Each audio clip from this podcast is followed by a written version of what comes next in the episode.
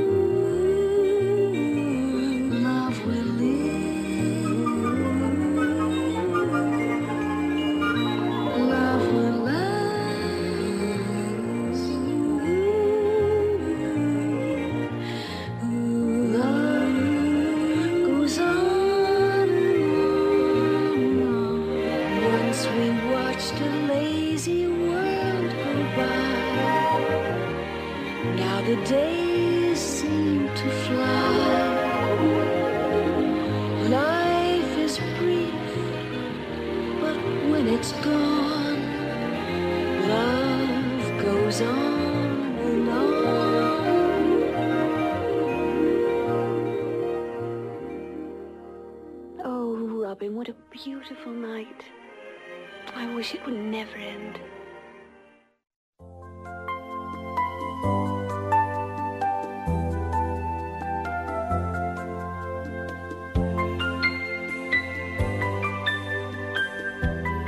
สวัสดีค่ะ ต้อนรับคุณผู้ฟังเขาใช้บริการห้องสมุดหลังใหม่เช่นเคยนะคะ วันนี้ มาฟังกันต่อค่ะ โรบินทูดตอนที่ 19 ผลงานการเขียนของโฮเวิร์ดไพล์ อาสาขอจิตต์เมตต์ แปลสำนักพิมพ์แสงดาว จัดพิมพ์ห้องสมุดหลังไมค์ จัดไปเล่าให้คุณได้ฟังนะคะ วันนี้มาติดตามว่าพระเจ้าริชาร์ดใจสิงห์พระราชาองค์ใหม่ ที่ต้องการจะมาร่วมงานเลี้ยงกับโรบินฮูดในป่าเชอร์วูดแบบที่ไม่เปิดเผยพระองค์ จะสำเร็จหรือไม่นะคะ แล้วก็ดูเหมือนว่าพระเจ้าริชาร์ดนั้น ออกจะนิยมชมชอบโรบินฮูดอยู่ไม่น้อย แม้ว่าข้าหลวงเมืองนอตติงแฮม จะพยายามใส่ข้อมูลโหดๆร้ายๆเกี่ยวกับโรบินฮูดก็ตาม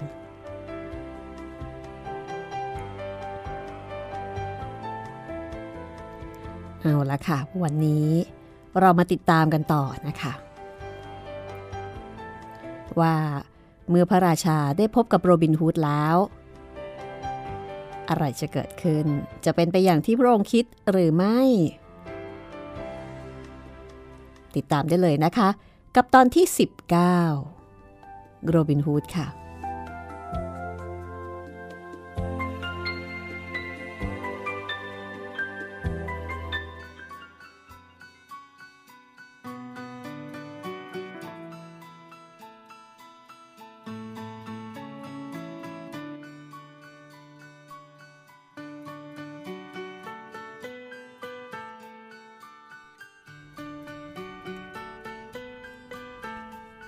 พระราชาและผู้ติดตามทั้งหกต่างพากันพูดคุย หยอกล้อกันมาตลอดทาง ผ่านที่โล่งซึ่งเป็นทุ่งนาที่เก็บเกี่ยวแล้ว เข้ามาในป่าโปรง่งเข้าสู่ป่าทึบ แล้วก็ขี่ล่อต่อไปอีกหลายไมล์แต่ก็ยังไม่พบผู้ที่ต้องการ คืออารมณ์เหมือนกับล่อซื้อนะคะ ต่อมาเมื่อมาถึงถนนสายหนึ่ง ซึ่งอยู่ใกล้กับตำบลนิวสเตดอัปปี้ พระราชาก็นึกขึ้นมาได้ว่าพระองค์ลืมของจำเป็นที่สุด นั่นก็คือน้ำไม่ได้เอาน้ำดื่มติดตัวมาเลยแม้แต่หยดเดียวค่ะ พระราชาก็ประกาศว่า ตอนนี้ถ้าใครช่วยให้ฉันหายคอแห้งได้ ฉันยินดีจะจ่าย 50 ปอนด์ตอบแทน พอพระราชากล่าวจบ ก็มีชายร่างสูง หนวดเคราและผมสีน้ำตาล ในตาสีฟ้ามีแววร่าเริงก้าวออกมาจากป่ารกริมทาง นี่แน่ หลวงพี่ที่นับถือ ฉันยินดีทำตามข้อเสนอให้เงินจำนวนงามของท่าน เรามีโรงแรมอยู่แถวๆนี้ และด้วยเงิน 50 ปอนด์ที่ท่านจะจ่าย เราไม่เพียงแค่จะให้เหล้าอางุ่นชั้นดีแก่ท่านเท่านั้น แต่ว่าจะเลี้ยงท่านอย่างเต็มที่ ชนิดที่กินกันพุงกลางเลยทีเดียว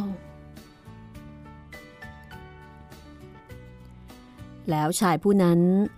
ก็เอานิ้วมือวางที่ริมฝีปากแล้วก็เป่าเสียงแหลม พริบตาเดียว กิ่งไม้ทั้งสองฝากถนนก็แกว่งไกวมีเสียงกรอบแกรบ แล้วก็มีชายร่างกำยำในชุดสีเขียวแก่ 60 คนโผล่ออกมา อะไรกัน นี่ท่านเป็นใคร คนเกเร ท่านไม่เคารพผู้ทรงศีลอย่างพวกเราเลยหรือ พระราชากล่าวอย่างตกใจ แต่ชายผู้นั้นกลับตอบว่า ไม่ ไม่เคารพเลย เพราะพวกที่ทำตัวเป็นผู้ทรงศีลล้วนแต่เป็นบาทหลวงที่ร่ำรวยทั้งนั้น เช่นตัวท่านเป็นต้น ฉันชื่อโรบินฮูด ท่านอาจจะเคยได้ยินมาบ้างกระมัง พระเจ้าริชาร์ดก็ โอ้โห แม่เจอแล้ว ท่านนี่เอง ฉันเคยได้ยินบ่อยๆ ว่าท่านเป็นคนกล้าหาญและก็ชอบสนุก และขณะเดียวกันก็เป็นคนที่ไม่อยู่ในกฎหมาย ขอให้ฉันและคณะบาทหลวงของฉัน เดินทางต่อไปอย่างสงบสุขด้วยเถิด โรบินฮูด โรบินฮูดไม่ยอม เรายอมไม่ได้ คืนให้ท่านไปทั้งๆทที่ท้องว่างแบบนี้ ก็จะกลายเป็นว่าเราใจจืดใจดำฉันแน่ใจ ว่าท่านมีเงินเต็มถุง เพื่อที่จะชำระค่าอาหารที่โรงแรมของเรา ไม่เพียงแต่ค่าเครื่องดื่มอย่างเดียวเท่านั้น ซึ่งท่านออกปากเมื่อสักครู่ว่ายินดีจ่ายด้วยเงินจำนวนมาก ไหน ขอดูถุงเงินของท่านหน่อย หลวงพี่ อย่าให้ฉันถึงกับต้องถอดเสื้อคลุมแล้วก็ขนตัวท่านเลยนะ พระราชาก็บอกว่า ไม่ต้องใช้กำลังหรอก นี่ไงถุงเงินของฉัน ขอแต่อย่าใช้มือนอกกฎหมายแตะต้องเรา โรบินฮูดก็บอกอือหือช่างเป็นถ้อยคำที่วางโตไม่ใช่เล่น ท่านเป็นพระราชาของอังกฤษหรือไง ถึงกล้าพูดจากับฉันแบบนี้ วิล เอาถุงนี้ไปนับดูสิ ว่ามีเงินอยู่เท่าไหร่ วิลสคาเลตรับมานับแล้วก็บอกว่ามี 100 ปอนด์โรบินฮูดสั่งให้เก็บเอาไว้ครึ่งหนึ่ง แล้วก็เอาถุงนั้นที่มีเงินเหลืออยู่ครึ่งหนึ่งส่งให้กับพระราชา ท่านรับ 50 ปอนด์ของท่านคืนไป และจงขอบใจนักบุญมาตินเช่นเคย ที่ท่านตกใจอยู่ในเงื้อมือของโจรสุภาพเรียบร้อย เขาเหล่านี้ไม่ได้ถือสิทธิ์รับเงินของท่านจนหมดตัว เอาผ้าคลุมหัวออกได้ไหมฉันอยากจะเห็นหน้าพวกท่าน แต่พระราชาไม่ยอม ไม่ได้ เอาผ้าคลุมหัวออกไม่ได้ เพราะว่าพวกเราทั้งเจ็ดสาบานไว้แล้วว่า จะไม่ให้ใครเห็นหน้าเป็นเวลา 24 ชั่วโมงถ้างั้นก็เชิญคลุมต่อไปตามสบาย เพราะฉันเป็นคนที่ไม่ต้องการให้ใครเสียคำสาบาน โรบินฮูดเรียกชาวคณะมาเจ็ดคน สั่งให้จูงบังเหียนล่อคนละตัว แล้วก็พาเข้าไปในส่วนลึกของป่า ในเมื่อเขาและชาวคณะอื่นๆ เดินตามมาข้างหลัง จนกระทั่งมาถึงลานกว้าง ที่มีต้นไม้ใหญ่เช้าวันนั้นลิตเติ้ลจอห์นและชาวคณะ 60 คน พากันไปเสาะหาแขกร่ำรวยมากินเลี้ยงเช่นเดียวกัน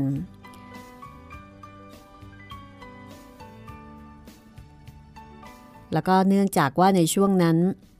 เป็นเวลาที่พระราชาเสด็จมาเยี่ยมเมืองนอตติงแฮม บรรดาคนมีฐานะดีที่พกเงินมาเยอะๆ แล้วก็เดินทางมาตามถนนแถวๆป่าเชอร์วูดก็มีไม่ได้ขาด ปรากฏว่าลิตเติ้ลจอนยังไม่กลับ บาทหลวงทักแล้วก็ชาวคณะอีก 40 คน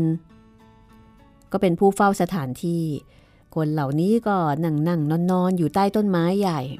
พอเห็นโรบินฮูดและพวกกลับมาพร้อมกับแขก ก็ลุกขึ้นแล้วก็เดินไปหา พระเจ้าริชิร์ด พูดอย่างยิ้มแย้ม เมื่อลงจากหลังลอดแล้วก็มองไปรอบๆพระผ่าสิ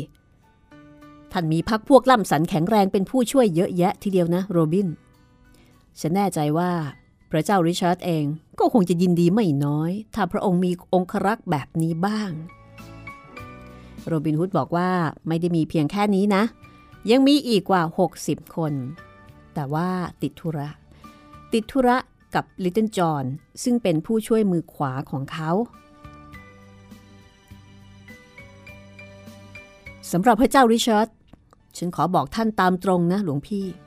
ว่าพวกเราทุกคนในที่นี้ ต่างยินดีสละเลือดเนื้อเพื่อพระองค์ ท่านผู้เป็นนักบวชไม่สามารถเข้าใจพระราชาของเราได้ถูกต้อง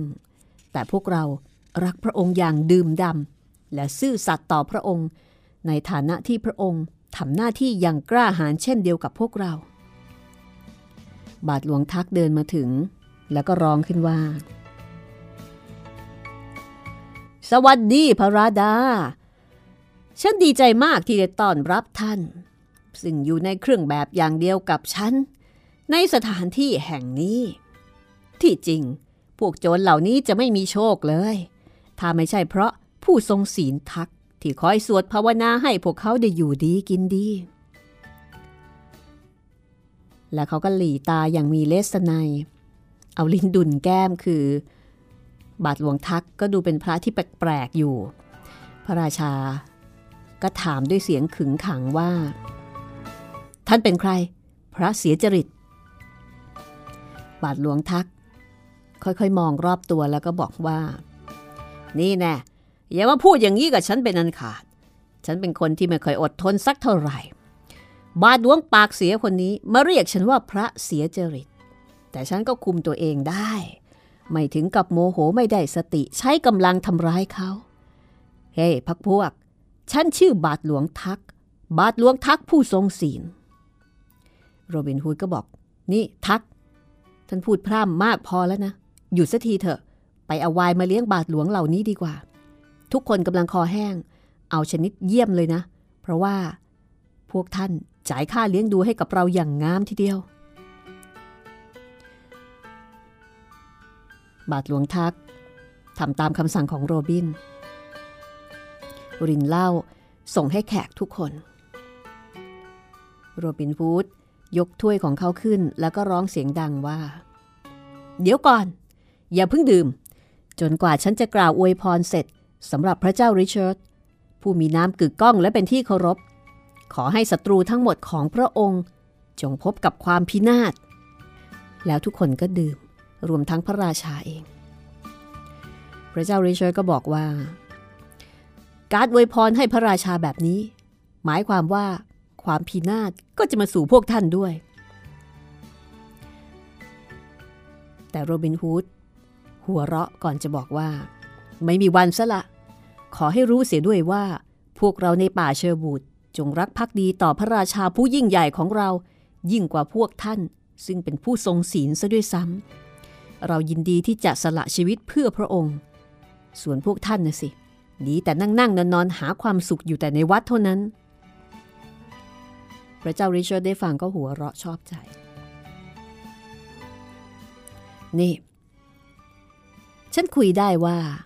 ความอยู่เย็นเป็นสุขของพระเจ้าริชาร์ดเกี่ยวข้องกับฉันยิ่งกว่าที่ท่านรู้นะ โรบิน เลิกพูดเรื่องนี้กันเถอะ เราได้จ่ายเงินค่ารับรองแก่ท่านด้วยเงินจำนวนมาก ท่านแสดงสิ่งสนุกสนานบางอย่างให้เราดูบ้างเถอะ ฉันเคยได้ยินใครๆเขาพูดกันว่า ท่านเป็นนักธนูฝีมือเยี่ยม อวดความสามารถของท่านให้เราดูเป็นขวัญตาหน่อยได้ไหมล่ะ โรบินฮูดก็บอกด้วยความเต็มใจอย่างยิ่งเลย เดี๋ยวจะแสดงกีฬาต่างๆ ให้แขกดู พวกเราเอาช่อดอกไม้ไปแขวนเอาไว้ที่ปลายสุดของลาน แล้วเราจะแสดงฝีมือกันว่าใครยิงเก่ง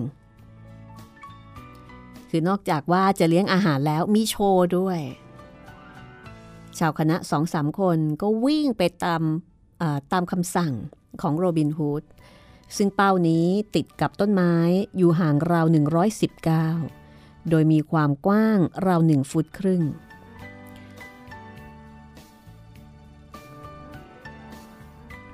เอาละพวกเรา ท่านยิงลูกศรสามดอกไปที่เป้านะ ใครพลาด ห่างกว่าความหนาของลูกศร ฉันจะให้วิลสคาเลตฟาดด้วยฝ่ามือทีหนึ่ง คนที่ยิงคนแรกคือเดวิดแห่งดองคัสเตอร์ ปรากฏว่า ลูกศรทั้งสามดอกถูกภายในบริเวณช่อดอกไม้ ยิงได้ดีมาก เดวิด โรบินฮูดชื่นชม มิช ลูกชายเจ้าของโรงโม่ ยิงเป็นคนที่สอง ลูกศรทั้งหมดปักลงในบริเวณช่อดอกไม้เช่นเดียวกัน จากนั้นวอตช่างซ่อมหม้อเป็นคนยิง มีอยู่ดอกเดียว ห่างจากขอบเป้าสองนิ้วนอกนั้นถูกที่หมายวิลสคาเลตเรียกทันที มานี่สิเพื่อน ฉันเป็นหนี้อะไรท่านบางอย่าง คราวนี้จะได้ใช้คืนสัทีวอตมายืนตรงหน้าวิว แล้วก็หลับตาแน่น วิวสคาเลตม้วนแขนเสื้อขย่ง เพื่อแขนจะได้เกิดกำลังเหวี่ยงยิ่งขึ้น แล้วก็ฟาดมือปั้งใหญ่ ลงบนหัวของวอตทำให้ร่างลำสันของวอตล้มแผ่ลงบนพื้นหญ้า ในขณะที่เขาลุกขึ้นยืน เขาก็เอามือลูบหูทำตาหยี ก็พริบที่มองเห็นดาวนับไม่ถ้วน บรรดาคณะพักของโรบินฮูดต่างพากันหัวเราะจนป่าสะเทือนสำหรับพระเจ้าริชาร์ด พระองค์ก็หัวเราะจนน้ำตาไหลไปตามแก้มเช่นกัน ชาวคณะอื่นๆ ก็ยิงกันอีกหลายคน บางคนก็ถูกเป้า บางคนก็พลาดแล้วก็โดนตบคว่ำลงกับพื้น ครั้นแล้วก็ไปถึงคนสุดท้ายก็คือโรบินฮูดลูกศรดอกแรก ยิงถูกเชือกร้อยช่อดอกไม้แยกออกเป็นสองซี่ ส่วนดอกที่สองปักห่างจากดอกแรกเพียงนิ้วเดียว ให้ตายเถอะ ฉันยินดีจ่ายเงินพันปอนสำหรับให้เจ้าคนนี้มาเป็นองครักษ์คนหนึ่งของฉัน พระเจ้าริชาร์ดพึมพำกับตัวเอง เมื่อเห็นผลงานของโรบินฮูดที่แม่นยำมาก ๆ พอโรบินยิงดอกที่สามปรากฏว่าคราวนี้ ห่างลูกศรติดคนนกผิดส่วน มันจึงแล่นเบี้ยวไปเล็กน้อย และก็อยู่ห่างห่างจากช่อดอกไม้หนึ่งนิ้ว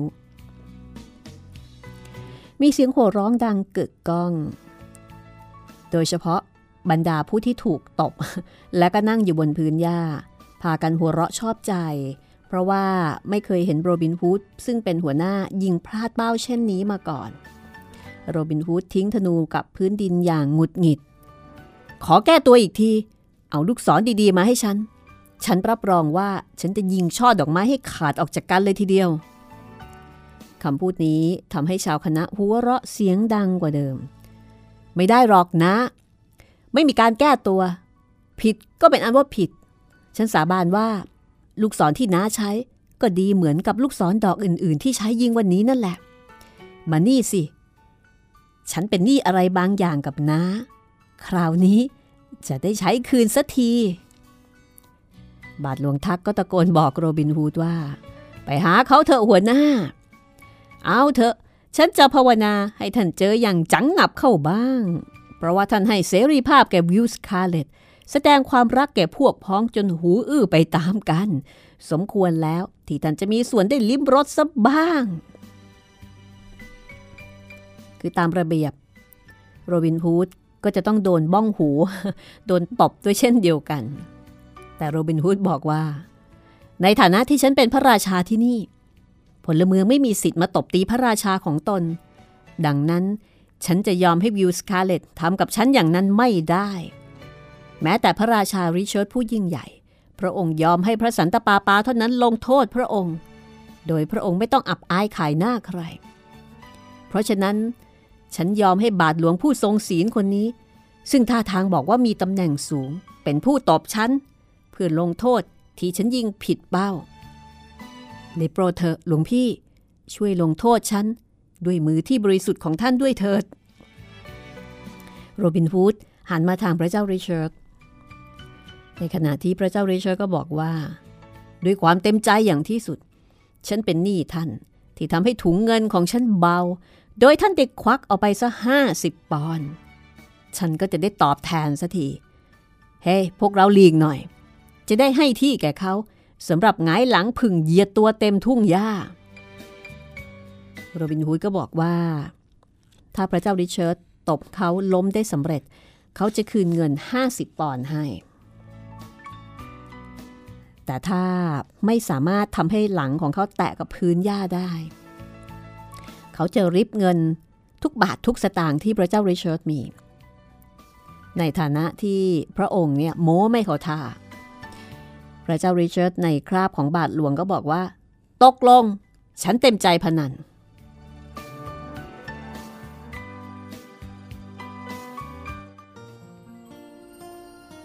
พระองค์ม้วนแขนเสื้อข้างขวา เผยให้เห็นกล้ามเป็นมัดมัดทำให้ชาวคณะ พากันจ้องมองด้วยความประหลาดใจ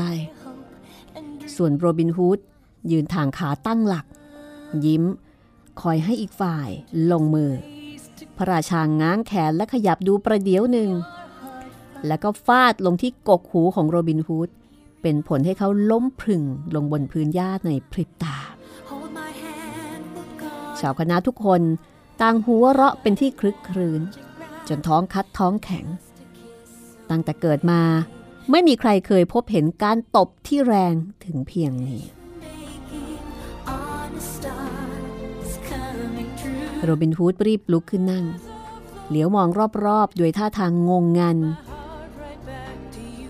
หลังจากนั้นครู่หนึ่ง ตาของเขายังจับอยู่ที่ชาวคณะ ซึ่งกำลังหัวเราะ เขาเอาปลายนิ้วมือแตะใบหู แล้วก็ค่อยๆ ลูบไปทั่ว อันนี้เรียกว่าโดนบ้องหัวจริง ๆนะคะ เดี๋ยวมาติดตามฟังกันต่อว่า แล้วเมื่อไหร่ที่โรบินฮูดจะรู้ว่าคนที่บ้องหูเขาคราวนี้ คือพระเจ้าริชาร์ด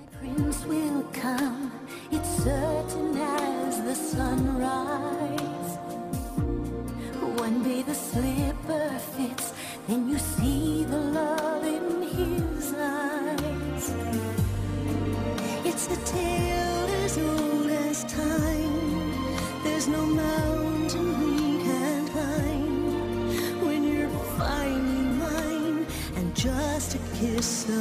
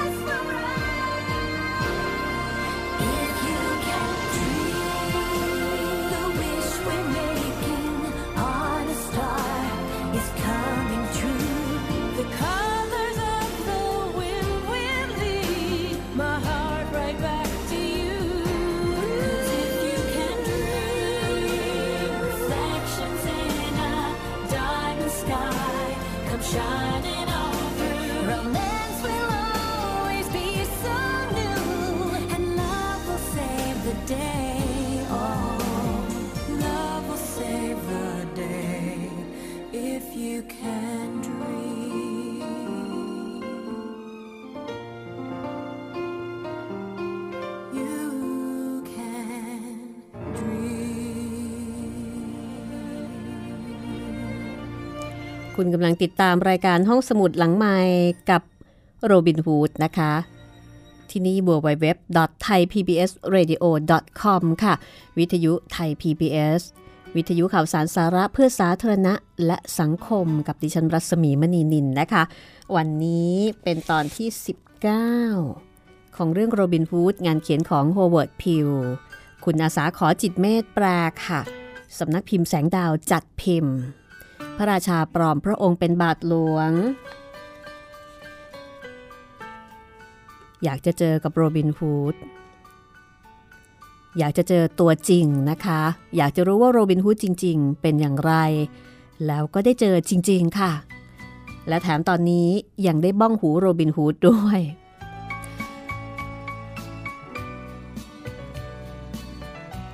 โรบินฮูดงงมาก ลงไปนอนนับดาว โดนพระราชากล้ามใหญ่ฟาดกกหูเข้าให้ เขาค่อยๆลุกขึ้น แล้วก็สั่งหลานชาย ให้นับเงินให้บาทหลวงคนนี้ 50ปอนตามสัญญา ฉันไม่ต้องการเงินของเขา หรือว่าอะไรๆของเขาอีกแล้ว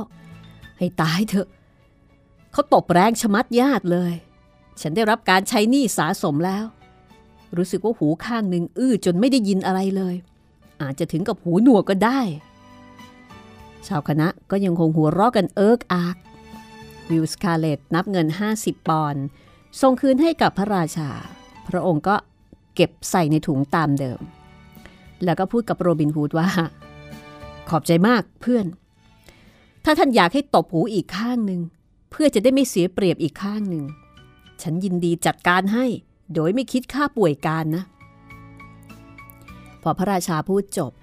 ก็มีเสียงจอกแจ๊กจอกแจ๊กของคนกลุ่มหนึ่งดังมาจากในป่าลิตเติ้ลจอห์นนั่นเองค่ะ พร้อมกับชาวคณะ 60 คนแล้วก็เซอร์ริชาร์ดแห่งเดลียืนอยู่ตรงกลางพื้นที่ ต่างวิ่งผ่านลานกว้างตรงมาหา เมื่อเข้าใกล้เซอร์ริชาร์ดก็ตะโกนกับโรบินว่า เร็วๆเข้าเพื่อนรัก รวบรวมชาวคณะ แล้วก็รีบไปกับฉันเดี๋ยวนี้ พระเจ้าริชาร์ดออกจากเมืองนอตติงแฮมแล้ว ออกมาเมื่อเช้านี้เพื่อจะมาพบท่านในป่า ฉันไม่รู้รายละเอียดว่าพระองค์จะมาแบบไหน ฉันได้ยินแต่ข่าวลือ แต่ฉันเชื่อว่าเป็นความจริง เพราะฉะนั้นทางที่ปลอดภัยสำหรับตัวท่านและชาวคณะก็คือ รีบไปที่ปราสาทของฉัน แล้วก็ซ่อนอยู่ที่นั่น จนกว่าอันตรายที่กำลังจะมาถึงผ่านไป เอ๊ะ ว่าแต่ว่าชายแปลกหน้าผู้นี้ เป็นใคร โรวินฮูดก็บอกว่า อ๋อ เขาเหล่านี้คือแขกที่สุภาพเรียบร้อย ที่เราเชิญมาจากทางหลวงใกล้ๆ กับ New State Abbey ฉันไม่รู้จักชื่อเลยสักคน แต่ฉันได้เจอกับฝ่ามือที่หนักเป็นบ้าของไอ้หมอนี่เรียบร้อยแล้ว การทำความรู้จักกับเขาช่างสนุกจริง ๆ ฉันต้องแลกเปลี่ยนกับหูหนวกไปข้างหนึ่ง แล้วก็เงิน 50 ปอนด์เซริชาร์ดมองอย่างสังเกต ที่บาทหลวง ซึ่งก็คือพระราชานั่นเอง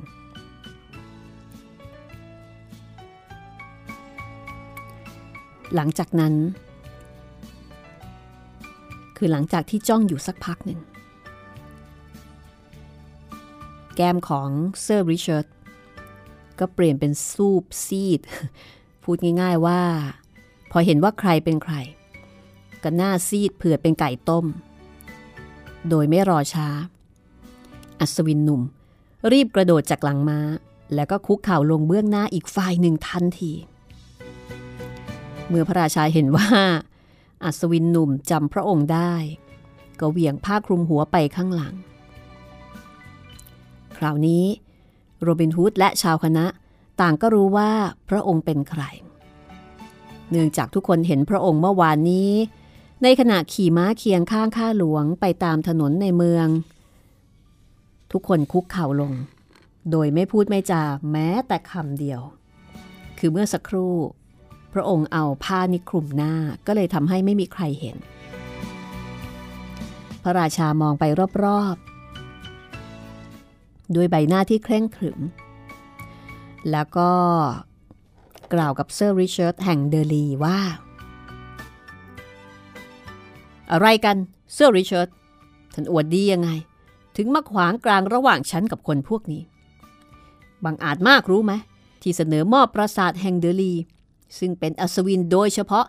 ให้เป็นที่สำหรับคนเหล่านี้พักพิง ท่านถึงกับยอมให้มันเป็นที่หลบซ่อนแก่พวกนอกกฎหมาย ที่มีชื่อเสียงโด่งดังที่สุดในอังกฤษทีเดียวหรือเซอร์ริชร์ดแห่งเดลี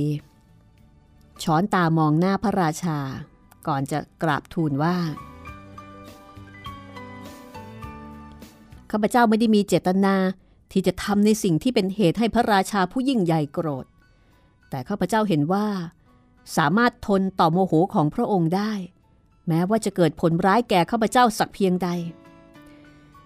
หากไม่สามารถทนเห็นโรบินฮูดและคณะของเขาถูกกวาดล้างได้ ทั้งนี้เพราะข้าพเจ้าเป็นหนี้โรบินฮูดซึ่งชีวิตเกียรติยศและทุกอย่าง ควรแล้วหรือที่ข้าพเจ้าจะทอดทิ้งเขาในยามคับขัน ก่อนที่เซอร์ริชาร์ดจะพูดจบ บาทหลวงผู้น้อยคนหนึ่งซึ่งยืนข้างๆ พระราชา ก็ก้าวออกมาข้างหน้า แล้วก็คุกเข่าลงข้างๆเซอร์ริชาร์ด พร้อมกับตวัดผ้าคลุมหัวไปข้างหลัง เผยให้เห็นใบหน้าของเซอร์เฮนรี่แห่งเดอลี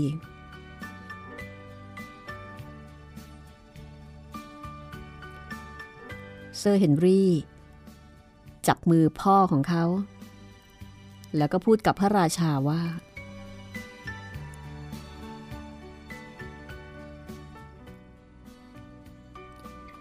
ผู้ที่คุกเข่าอยู่ตรงนี้ เคยรับใช้พระองค์มาเป็นอย่างดี พระราชาผู้ยิ่งใหญ่ พระองค์รู้ดีว่าข้าพเจ้ามาขวางกลางระหว่างพระองค์กับความตายในปาเลสไตน์และช่วยพระองค์ให้รอดชีวิต ถ้าเป็นตัวข้าพเจ้าเอง ข้าพเจ้าก็ต้องยอมให้ที่แอบซ่อนแก่โรบินฟูดโจรผู้มีจิตใจสูง แม้พระองค์จะโกรธเคืองข้าพเจ้า ทั้งนี้เพื่อเกียรติยศ และชื่อเสียงอันเป็นที่รักของพ่อ และตัวข้าพเจ้าเองในฐานะลูก จะได้ไม่มีใครติเตียนว่าไม่รู้จักบุญคุณคน พระเจ้าริชาร์ดมองอัศวินสองพ่อลูกกลับไปกลับมา สุดท้าย ก็ปรากฏรอยยิ้ม บนพระพักของพระองค์ พระองค์พอพระทยัยที่ อัศวินสองพ่อลูกนี้เป็นคนกล้าหาญและก็กล้าที่จะพูดความจริง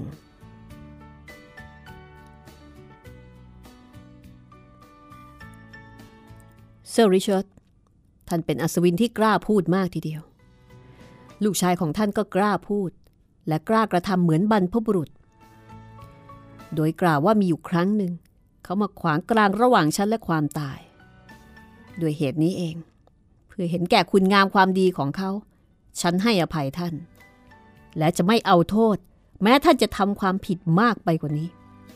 ทุกคนลุกขึ้นได้ วันนี้เป็นวันที่ฉันรื่นเริงสนุกสนาน ฉันไม่ต้องการให้ใครโชคร้าย เป็นการทำลายความสุขของฉัน ทั้งหมดก็ลุกขึ้นยืน พระราชาก็กวักมือเรียกโรบินฮูดเป็นไง หูของท่านหนวก จนไม่ได้ยินคำพูดของฉันหรือเปล่า โรบินฮูด โรบินฮูดก็บอกว่า ข้าพเจ้าตายเมื่อไหร่ จึงจะไม่ได้ยินเสียงของพระราชาผู้ยิ่งใหญ่ ที่พระองค์ตบข้าพเจ้า ถือว่าข้าพเจ้าได้ทำบาปกรรมไว้มาก จึงได้รับการชดใช้อย่างเต็มที่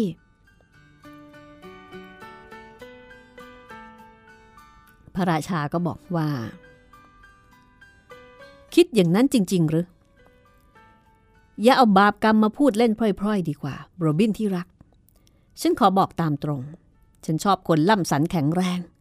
และการที่ท่านจงรักภักดีต่อฉันทำให้ฉันเกิดความเมตตาท่าน นี่นะรู้เอาไว้ซะด้วยว่า ท่านพ้นอันตรายแล้วตั้งแต่เวลานี้เป็นต้นไป ฉันยกโทษให้ท่านและคณะของท่าน ให้มีเสรีภาพเหมือนคนอื่นๆ แต่ฉันจะไม่ยอมให้ท่านเพ่นพ่านอยู่ในป่าเหมือนเมื่อก่อนนี้ และจะให้ทำตามคำพูดของท่านที่ว่า ท่านยินดีรับใช้ฉัน โดยไปลอนดอนกับฉัน นอกจากท่านจะเอาลิตเติ้ลจอห์นวิลสคาเลตและนักร้องอลันเอเดลไปด้วย ส่วนคนอื่นๆในคณะ จะจดชื่อไว้ และให้ทำราชการคนดูแลป่า เพราะการให้งานสุจริต เป็นเจ้าหน้าที่ระวังรักษากวางในป่าเชอร์วูดจะช่วยให้พวกคนเหล่านี้ไม่ต้องกลายเป็นโจรอีกครั้ง ฉันอยากเห็นการกินการอยู่ของพวกท่านในป่านี้ด้วย โรบินฮูดก็เลยบอกให้พักพวกเนี่ยทำอาหารเพื่อเลี้ยงใหญ่ มีการก่อไฟ ย่างเนื้อ ส่งกลิ่นหอมฉุย ในระหว่างที่รออาหารเย็น พระราชาก็บอกโรบินให้เรียกอาลันเอเดลให้มาร้องเพลงให้ฟัง ในไม่ช้าอาลันก็มาหาพร้อมด้วยพิน เขาดีดพินแล้วก็ร้องเพลง จนกระทั่งพระราชาและคนอื่นๆ ฟังอย่างเคลิบเคลิ้มเสียงของท่านไพเราะจับใจและเขย่าหัวใจของฉันให้สั่นสะท้าน ฉันไม่เคยได้ยินใครร้องเพลงที่เสียงหวานอย่างนี้มาก่อน อาลันเอเดล จากนั้นเมื่ออาหารพร้อมแล้ว โรบินฮูดก็พาพระเจ้าริชาร์ดและผู้ติดตาม ไปนั่งบนผ้าลินินขาวสะอาดที่ปูบนหญ้าอ่อนนุ่ม พระราชากินและดื่มอย่างสุขสำราญ หลังจากอิ่มแล้ว พระองค์ก็สาบานว่าไม่เคยอร่อย ถึงขนาดนี้มาก่อนในชีวิต คืนนั้น พระราชานอนในป่าเชอบูดบนเตียงที่ปูด้วยใบไม้สด ครั้นรุ่งเช้า พระองค์กลับไปยังเมืองนอตติงแฮม โรบินฮูดและชาวคณะทั้งหมดร่วมเดินทางกับพระองค์ ผู้คนตื่นเต้น เมื่อได้เห็น โจร ซึ่งมีชื่อเสียงโด่งดังเหล่านี้ เดินตามพระราชาเป็นแถวยาวไปตามถนนในเมืองข้าหลวงนอตติงแฮมถึงกับอึ้ง เมื่อพบว่าตอนนี้โรบินฮูดได้กลายเป็นคนโปรดอย่างสูงแก่พระราชาไปแล้ว ในใจของข้าหลวงเต็มไปด้วยความแค้น และก็ความปวดร้าว นอกจากว่าโรบินฮูดจะไม่ถูกกำจัดแล้วก็ไม่ได้รับโทษ ยังกลายเป็นคนโปรดอีกต่างหาก แล้วก็ไม่ได้โปรดน้อยๆ นะ โปรดมากด้วย วันรุ่งขึ้น พระเจ้าริชาร์ดออกจากเมืองนอตติงแฮมโรบินฮูด ลิตเติ้ลจอห์นวิลสคาเลตแล้วก็อลันเอเดล จับมือกับชาวคณะอื่นๆ เพื่ออำลา และให้คำมั่นสัญญาว่า พวกเขาจะกลับป่าเชอร์วูดบ่อยๆ เพื่อพบปะเพื่อนเก่าทั้งหลาย ครั้นแล้ว ต่างก็ขึ้นมาติดตามขบวนของพระราชาเดินทางตามพระราชาไป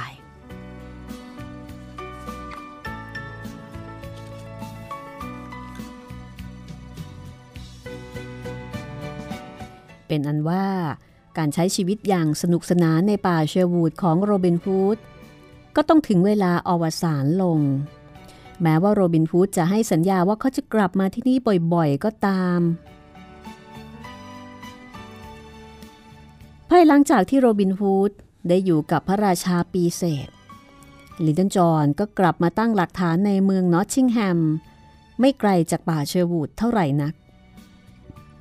ลิตเติ้ลจอห์นทำมาหากินโดยสุจริต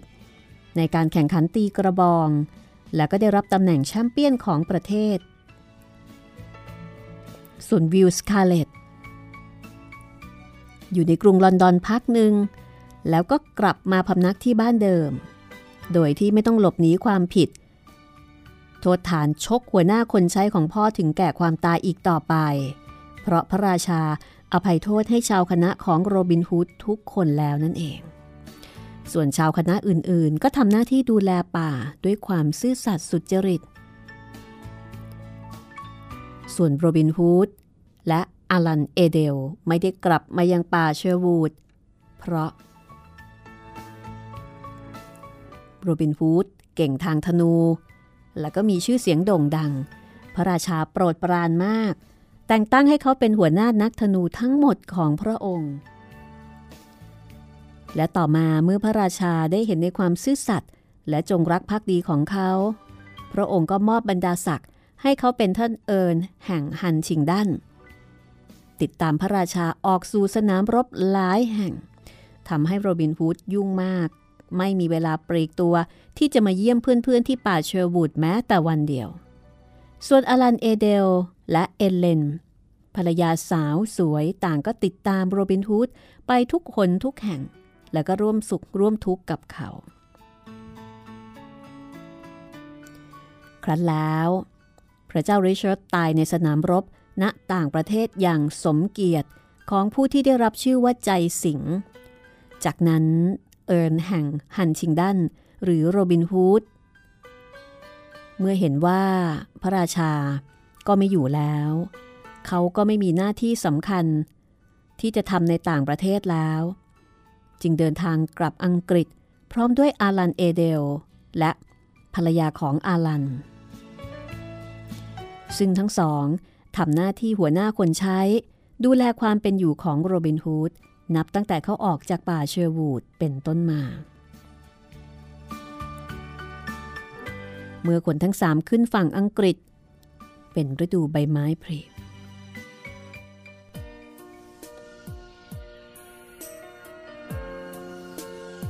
ใบไม้เขียวสด และนกเล็กๆ ร้องเพลงอย่างไพเราะเพราะพริ้ง โรบินฮูดท่องเที่ยวไป ท่ามกลางต้นไม้อย่างสบายอกสบายใจเหมือนเมื่อครั้งก่อน เขาอยากจะกลับบ้าน อยากจะกลับป่าเชอร์วูด อยากที่จะกลับไปเห็นที่นั่นอีกครั้งหนึ่ง เขาไปหาพระเจ้าจอห์นพระราชาองค์ใหม่ และขออนุญาตพระองค์ไปเยี่ยมนอตติงแฮมสักระยะหนึ่ง ซึ่งพระราชาก็ไม่ขัดข้อง แต่ยอมให้เขาอยู่ในป่าเชอร์วูดได้เพียงแค่ 3 วันเท่านั้นเอง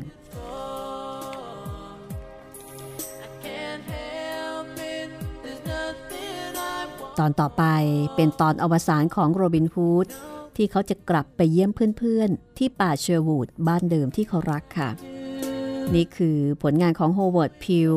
คุณอาสาขอจิตเมธแปลสำนักพิมพ์แสงดาวพิมพ์ห้องสมุดหลังใหม่นำมาเล่าให้ฟังนะคะโรบินฮูดค่ะ แล้วพบกันใหม่ตอนหน้าตอนที่ 20 ตอนสุดท้าย ตอนอวสานโรบินฮูดค่ะ สวัสดีค่ะ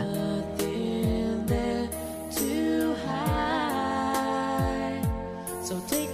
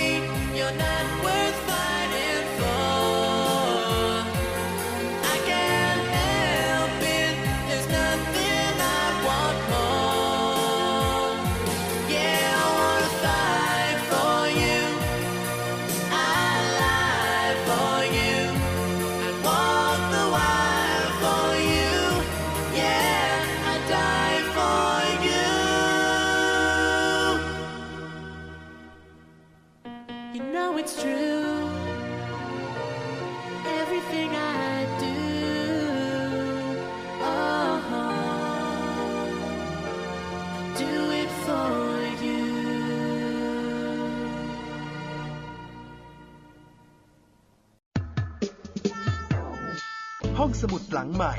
ห้องสมุดที่ฟังได้ทางวิทยุกับรัศมีมณีนิน